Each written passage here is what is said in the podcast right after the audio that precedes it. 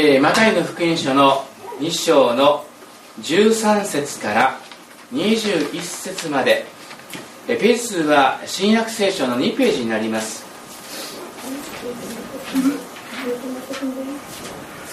はい、えー、聖書をお持ちの方あ聖書をお持ちでない方は全てスクリーンの方に出ますのでそちらの方をご覧いただきたいと思いますが、えー、主なる兄弟姉妹は聖書を開いてその御言葉に親しんでいただきたいと思います。では2章の13節から、21節まで、クリスマスの出来事の続きですね、えー、そちらの方をご一緒に読んでみましょうか。ではゆっくりとお読みしましょう。3はい。彼らが帰っていった時見よ主の使いが夢でヨセフに現れていった。立って幼子とその母を連れエジプトへ逃げなさい。そして私が知らせるまでそこにいなさい。ヘロデがこの幼子を探し出して殺そうとしています。そこでヨセフは立って夜のうちに幼子とその母を連れてエジプトに立ち行きヘロデが死ぬまでそこにいた。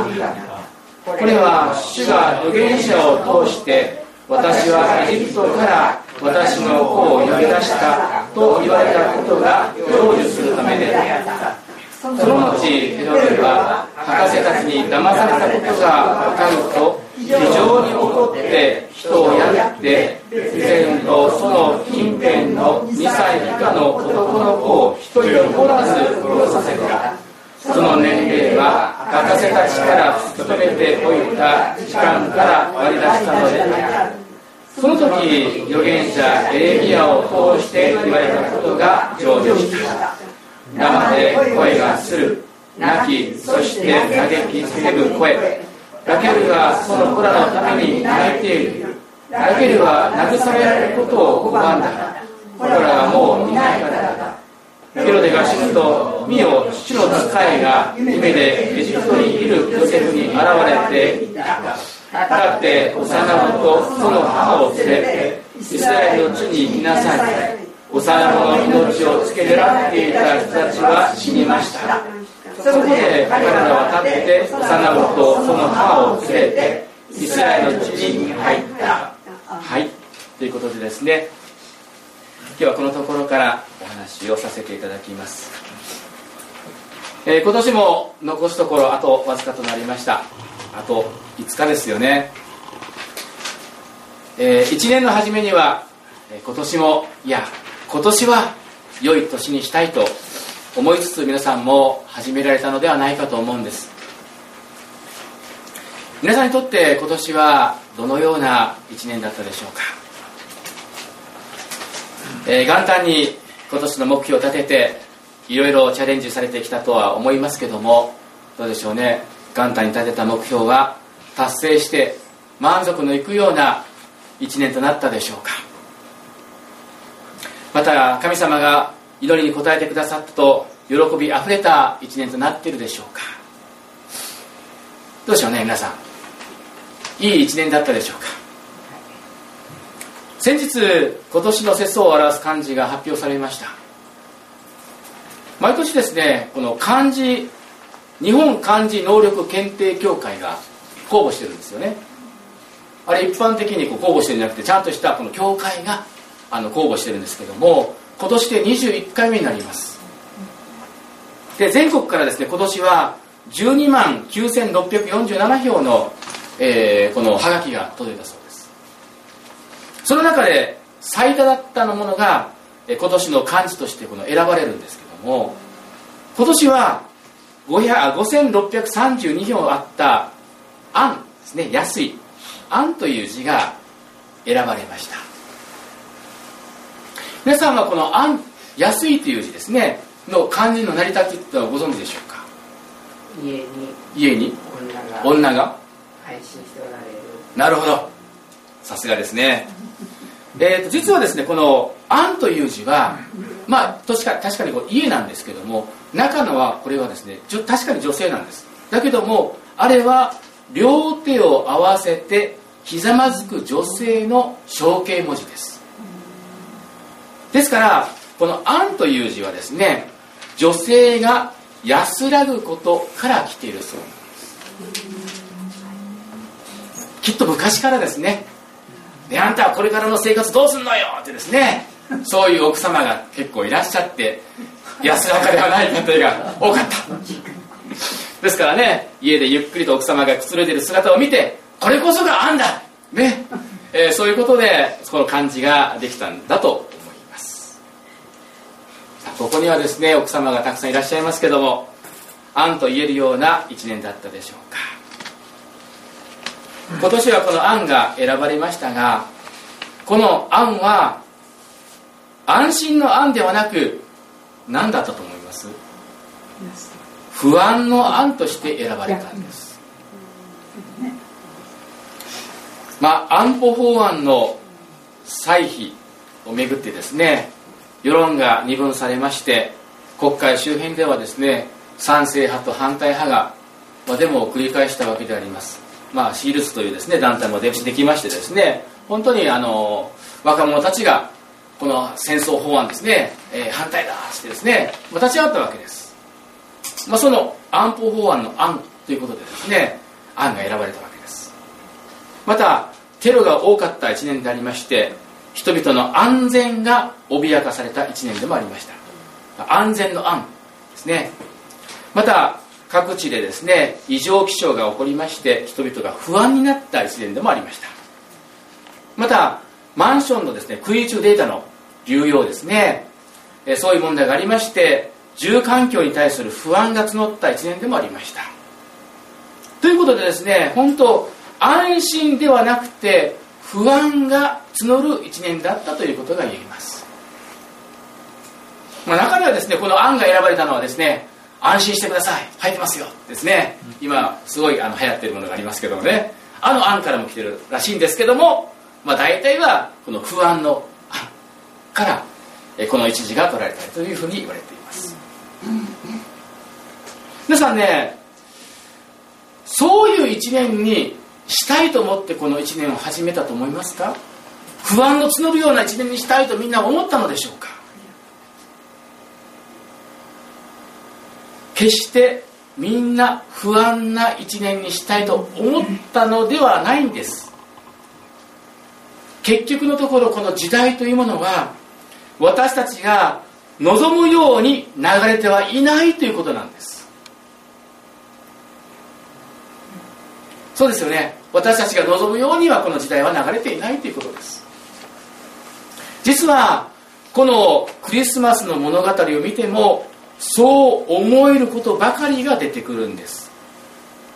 自分が望んだようには流れていない。自分が自分が思ったようには流れてはいない。ということをこの聖書の中から見ることができます。今日はこのクリスマスの物語の中から思い通りにならなくてもという題でお話ししたいと思います。イエス・キリストがご降誕された夜にですねたくさんの方々がねお祝いに駆けつけましたよね。誰が来ましたか？博士たち。ね羊飼いたち。まず最初にね、えーと、羊飼いがやってきたんですよね。でその後にこの3人の博士たちがやってきたんですけども、えー、3人の博士たち何をプレゼントしましたか？何でしょうか？3つの捧げ物がありましたね。黄金入港もつ薬です。ねこの3つの捧げ物をイエス様にお捧げしました。皆さんねまあ、このね黄金入港もつ薬を捧げたということがですねこの2章の初めの方にこう出てきますけどもこのね私たちこのずらっとこう文字を読んでしまうからああそうだったんだと思うんですけどもこれね単なる出産祝いじゃないんですよね。今あの出産祝い皆さんどれくらいあのしてます？いくらぐらい？いくらぐらいしてますか？包んでますか？まあ統計によりますとね相場は友人知人の場合は5000円から1万円です。それが相場として決まっています。イエス様に捧げられたこの黄金入港持つ薬っていうのは大体相場が決まってたでしょうかね。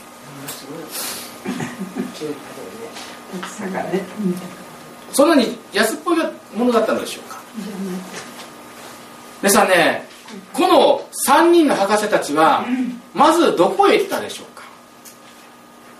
エルサレムにやってきた時にどこにやってきたのでしょうどこに訪問したのでしょうか？それはヘロデのところだったんですよ。王様のところにやってきたんです。そしてヘロデ王様にこう言いました。イスラエルの王としてお生まれになった方はどこにおいでになりますか？そう言ったんですよね。ということは黄金入庫持つ役というのはですね実はそうですよね。王子に捧げるにふさわしいものだったということなんです。ですから黄金一つ取っても何百万もするものだったということです。10万や20万そんなものじゃないんです。もうすごい金品だったわけなんです。さあ皆さんねどうでしょう？自分の息子娘が生まれた時にねあのそんな大金もらったらどう思います？ちょっと嬉しいですよね。複雑な気持ちもするかもしれませんけどもやっぱりねあの今まで見たことないような金額をもらうとですねついてきたかな。自分の人生上向きになってきたかな。思うと思うんです。きっとヨセフもですね大工をしておりましたのでこの金品を見た時にそういう気持ちが少しはあったのではないかと思います。いやねマリアとの結婚の時にね私は我慢したから。ね自分の子供のない子供をですね自分の子供として育てようと決めたから神様が私を祝福してくださった。こんなにね金品たくさんもらえた。そう思ったんじゃないかなと思うんです。ところがですね皆さん今日の聖書の箇所をよくご覧いただきたいと思います。13節です。ねこの出だし。はい。金品をもらったんです。すごいお金をもらったんです。さあ彼らが帰った時って彼らっていうのはこれ3人の博士のことなんですよね。3人の博士が帰っていったその日に見つかいが現れたっていうんです、うん、さあちょっと読んでみましょうか。このねえーと、この部分は。ですね。これ読んでみましょうか。はい。彼らが帰っていった時二の父の使いが夢でヨセフに現れていった。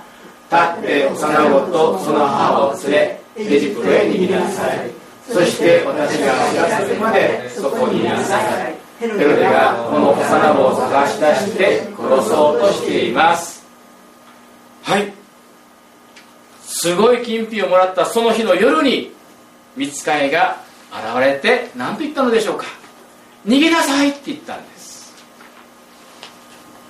え見たこともないような金品が手元にあるわけです。その日の夜に逃げなさいって言うんですよ、まあ、本来ならばね本来ならば神様が守ってくれるから安心しなさいとか神様が奇跡を起こして敵をやっつけてくれるから安心しなさいっていうのが理想的だと思うんです。でも見つかいが言ったのは逃げなさいでした。皆さんどうでしょうね？例えば宝くじが当たったとします。今年7億円ですかね？ね7億円。7億円当たった時にその7億円持ってきてくださいってね。銀行に頼んでですね持ってきて持ってきたってねここに並べたとします。ね。皆さんはどうでしょうか？その7億円。しばらくこう眺めていたいんじゃないでしょうか。私もね今年はねいいことがありました。それはねあの9月からね自転車に乗り始めたんです、まあ、17年前に買ったね自転車をもう一度出してですね自転車に乗り始めたんです。そしたらそのことを知った友達がねそんなに自転車に乗りたかったならば僕のあげるよって言ってくれたの。それであの取りに行ったのね。そしたらね車体だけで25万円の自転車でした。もうすごいのねくれるよって言うんですよ。私はね引き取りに行ってですねあの2階に置いたんですね。ずっと眺めてました。25万の自転車か。ですねまああの12年前のものなんでまあげるよということだったんですけどね。やっぱ見ていたいんですよね。なんか高価なものをもらった時にね。嬉しいなって。だからねこのねヨセフもそうだったんじゃないかなと思うんです。まだじっくりと眺めてない。友達にも自慢してない。それなのに逃げろというのか。そしてまだ行ったこともない。見たこともないような土地に逃げなきゃいけないのか。それどういうこと？意味わからんっていうのがですね私たちだったらそう思うんじゃないでしょうか。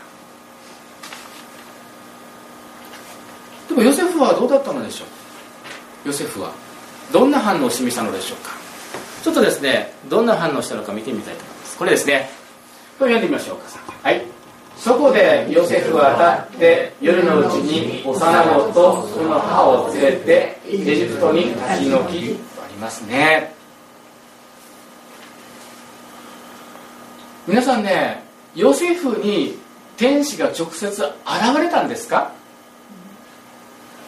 マリアは確かに受胎牧師の時に直接天使が現れました。でもヨセフはどうだったのでしょうか？ヨセフは全部夢なんですよ。夢。夢の中に天使が現れてそしていろんな指示を出してるんですよね。皆さんどうでしょうね。夢の中にもし皆さん天使が現れてそういう夢を見た時に皆さんその夢に夢で天使が語った言葉を信じて行動に移しますか？きっとね変な夢を見たな何何なんなんだろうこの夢は。って言ってまた寝るんじゃないでしょうか。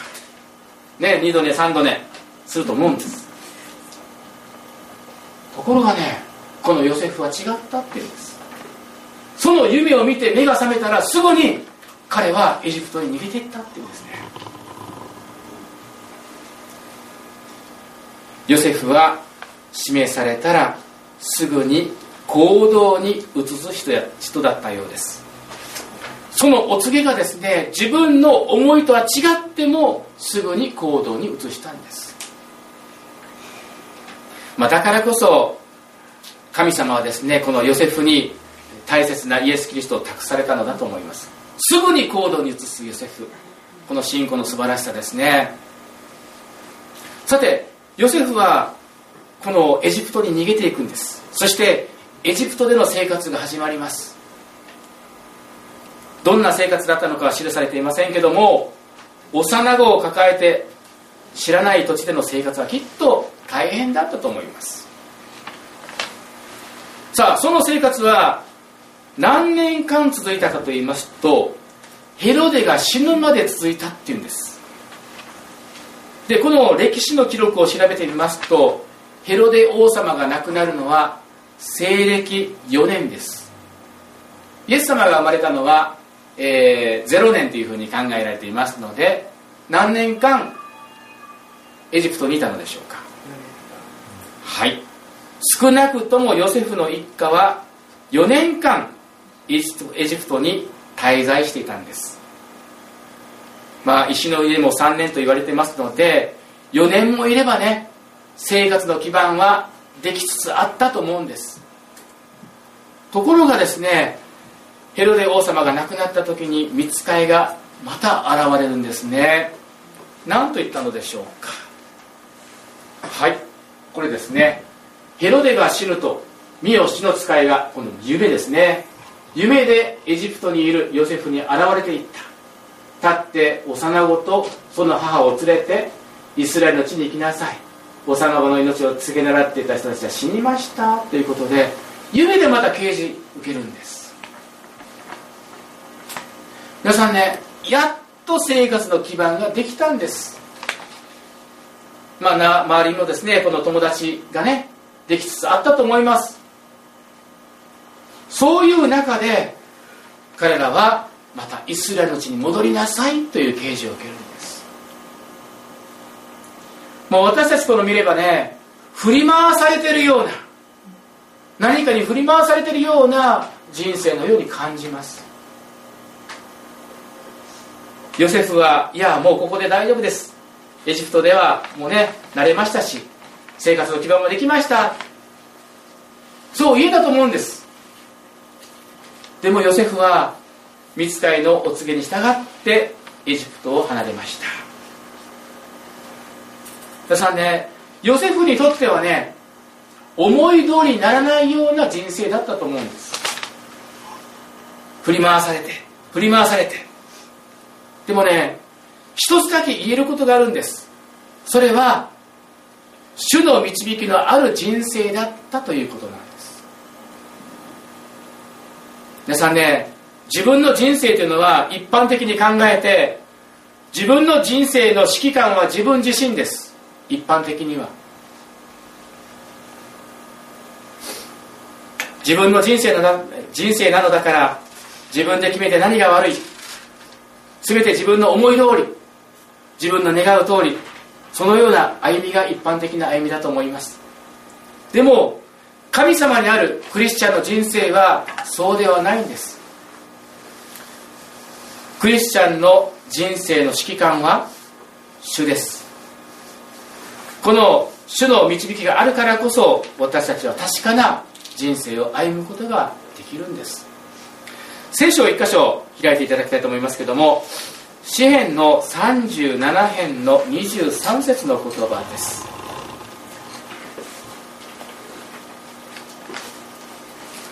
詩編の37編の23節の言葉をご一緒にお読みしましょう。37編ですね。もし線を引っ張ってなければ線を引っ張っていただきたいと思います。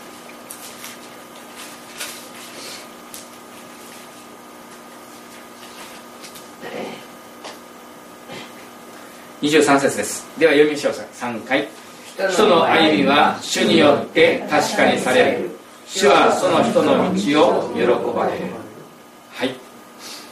人の歩みは何によって確かにされるんですか？神様。によってです。皆さんそれを信じていらっしゃいますか？どうなんでしょうね。いや自分の思い通りにいった方が幸せを得るんじゃないかな。思いやすいです。でも神様に従う道の方が確かだっていうんです。そしてそれを神様は喜んでくださるっていうんですよ。たとえそれが振り回されるような人生だったとしても主の導きであるならばアーメンと従って参ることの方が確かな人生だと言えるのです。さて主法の2番目を見ていただきたいと思いますけども今は分からなくても。さあ見つかりが夢に現れてですねエジプトに逃げなさいとかイスラエル市に戻ってきなさいとかですね指示を出すわけです。一体何のためにそのような指示を出されたのでしょうか？考えたことありますか？もちろんですねこの幼子の命を狙っているからっていうことが書いてるからですね命が狙われてるから逃げなさい戻ってきなさいまあこうおっしゃったわけです。しかし本当の理由があるんだと聖書は言っています。何だったのでしょうか？そうですね。これです。ちょっと読んでみましょうか3はい。ヘロデが死ぬまでそこにいた。これは主は預言者を通して私はエジプトから私の子を呼び出したと言われたことが成就するためであった。はい。本当の理由は何だったのでしょう？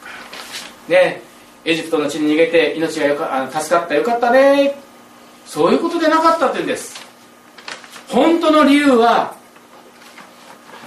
主が預言者を通して語られたことが成就するためだったんだ。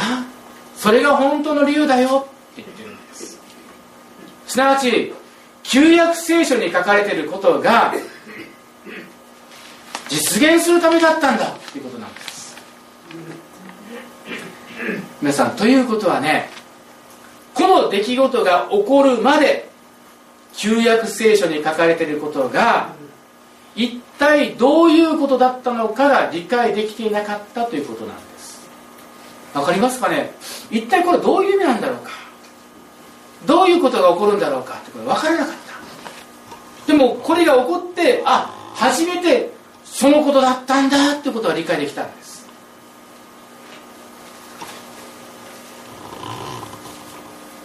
まあ、そのことがよくわかるのがですねあの使徒の働きの8章の中に出てくるエチオピアの宦官のお話が、まあ、あの適当だと思うんですけどもエチオピアの宦官がですねこのエルサレムで礼拝をするんですよね。そしてエチオピアに帰るんです。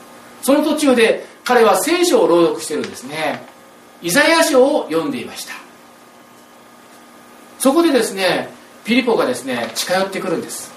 で読んでるところ分かりますか？質問するんです。ところがですね導いてくれる人がいないと分からないってこのエチオピアの宦官言うんですね。それでこのちらっと見ますとですねイザヤ書53章をこのエチオピアの宦官が読んでたんです。でこのエチオピアの宦官がこのイザヤ書53章に書かれていることは一体誰のことなんですか？って質問するんです。預言者イザヤのことを言ってるんですか？それとも他の人のことを書いてるんですか？分からなかったんです。一体どういう意味なんだろうか？それでこのピリポはこれはイエス様についての予言だったということを説明するんです。でエチオピアの宦官はですねそういうことだったのか？ということが目が開かれてその場でイエス様を信じて洗礼を受けるんですよね。だからねイエス様が十字架にかかれるまでイザヤ書53章は一体どういう意味なんだろうかっていうことが分からなかったんです。イエス・キリストが鞭打たれまるでほふり場に引かれていく子羊のように十字架の道を歩まれたからあの出来事があったからああこれこそが旧約の預言者が語ったことだったんだっていうことが分かったわけなんです。それと同じようにヨセフの生涯に起こったこともその時では分からなかったけれども後になってああこのことが成就するためだったんだっていうことが理解できたんです。皆さんね私たちの人生も同じことが言えるんです。私たちも人生の中でいろんなところを通されます。苦しいところ悲しいところ通されます。ヨセフのように自分の思うような人生ではなく振り回されるような経験をすることだってあるわけなんです。でも神様を信じる者にとって一つ一つの出来事は意味のないものなど一つもないということです。必ず後になって私が導かれたことはこのことのためだったんだと理解できる時が必ずやってくるんです。皆さんヨハネの福音書の13章7節を開けていただきたいと思います。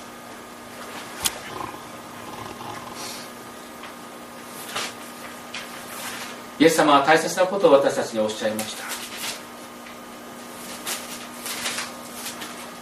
ヨハネの福音書の13章7節です。ご一緒にお読みしましょうか。はい。イエスは答えて言われた。私がしていることは今あなたにはわからないが後でわかるようになります。私たちの人生にイエス様はいろんなことをされます。その時に私たちに分かりません。どうしてこんなことが起こるんだろう。と思うことがいっぱい出てきます。今は分からないけども後になって分かりますよ。イエス様はそうおっしゃってるんです。なぜなら全てが主の御手の中にあるから理解できるんです。もう一箇所聖書を開けていただきたいと思いますけどもエレミア書29章の11節今週の聖句にもなっていますけどもエレミア書29章の11節です。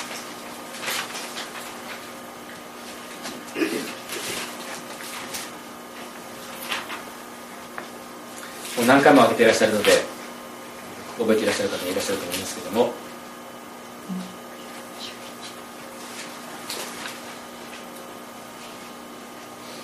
読みましょうか3はい。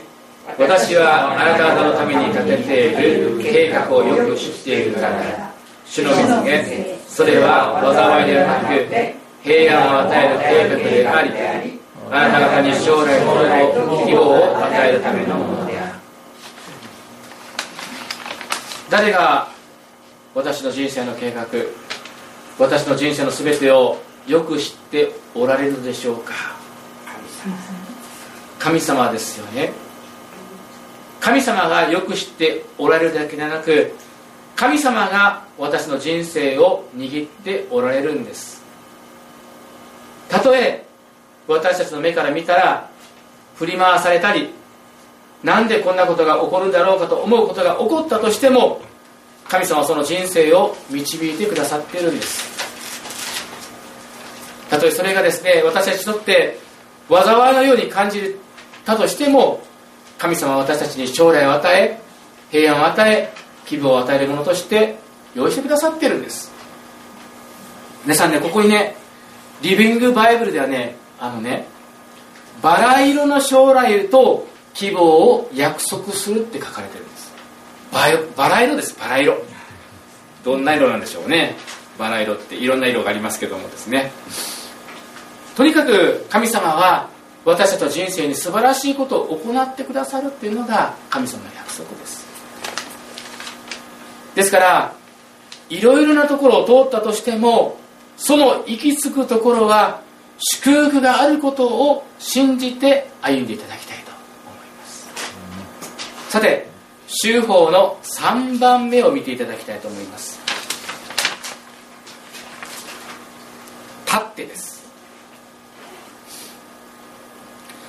今日お読みしました聖書の中にあった見つかいの言葉の中でとても興味深い言葉があります。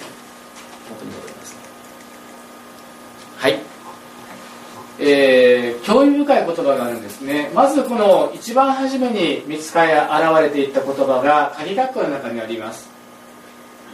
これですね。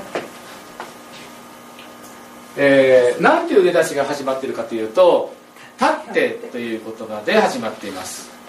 でまた2回目彼らがですねあのまた見つかいから刑事を受けた時にここですね。何ていう出だしで始まってるでしょうか？立って。です。ということはですね2回ともこの見つかいはヨセフに対して立ってという言葉を使ってるんです。立ってと言われたのはどういうことですか？ということは今は？座って。る。座ってるから立ってって言われたんですよね。何に座ってたんでしょう？かももちろんこれ夢ですよ。夢ですから寝てるわけですからあのね座ってることじゃなくて寝てるわけですからちょっと違う意味なんですけど何かに座ろうとしてたわけなんです。1回目の「立って」と言われたのは実は黄金入港をもつ薬をもらったその日の夜ですよね。どこに座ろうとしてたんですか？物質的な満足のところに座ろうとしてたんです。もう一つはエジプトで4年の生活がありました。ね生活の基盤がありました。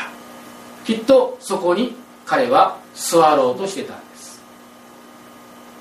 だからこそ見つかいは立ちなさい。立ちなさい。と命じたんです。すなわちねあなたのいるべきところじゃないよ。あなたがとどまるべきところじゃないよ。座るべきところじゃないよ。と見つかいは言ったんです皆さんね私たちも人生の中で結構座り込みたくなることが多いのではないでしょうか。生活の安泰を見つけた時にねああこの幸せ誰にも邪魔されたくない。そこに私たちはどっぷりと座り込んでしまうことがあると思います。また失望の中にいる時、まあ、そこにはとどまりたくないんですけども前に進むことができずに自分の殻に閉じこもって居座ってしまうこともあると思うんです。そう考えますとね私たちのようなは人生のほとんどと言っていいぐらい座っていることが多いんです。安泰の中に不安の中に本当に座り込んでしまう。それが私たちの人生ではないかと思うんです。でも主にあるものは主を信じる者は座り込んではいけないということなんです。時は流れています。その中で神様私たちを確実に導いてくださっています。ですから、ね、ヨセフは自分の思い通りにならない中ですぐに立ち上がりすぐに従いました。御心のままにねこれこそが祝福された人生につながっていくと思います。2016年がですねあと少しで始まりますけども自分の思い通りではなくて御心のままにという思いを持ってぜひ歩んでいただきたい。そう思います。思い通りにならなくても御心のままにこの姿勢を持つことができるならば必ず幸せな人生を得ることができると私は思います。祈りたいと思います。目を閉じてください。天の地なる神様感謝します。ヨセフはいろんなとこ通りましたけど全てあなたが導いてくださいました。私たちも同じように神様いろんなとこを通されます。その時には何かわからない。なんでこんなことが起こるかわからない。そういうことがたくさん起こっています。でも神様あなたは全てをご支配してくださっています。そのことを信じて神様歩んでまいります。どうか神様私たちを支えてください。私たちを守ってください。私たちを導いてください。そして本当に行き着くところが本当に感謝のうちに終わることができますように助けてください。心から感謝して愛する主イエスの皆によってお祈りいたします。アメン。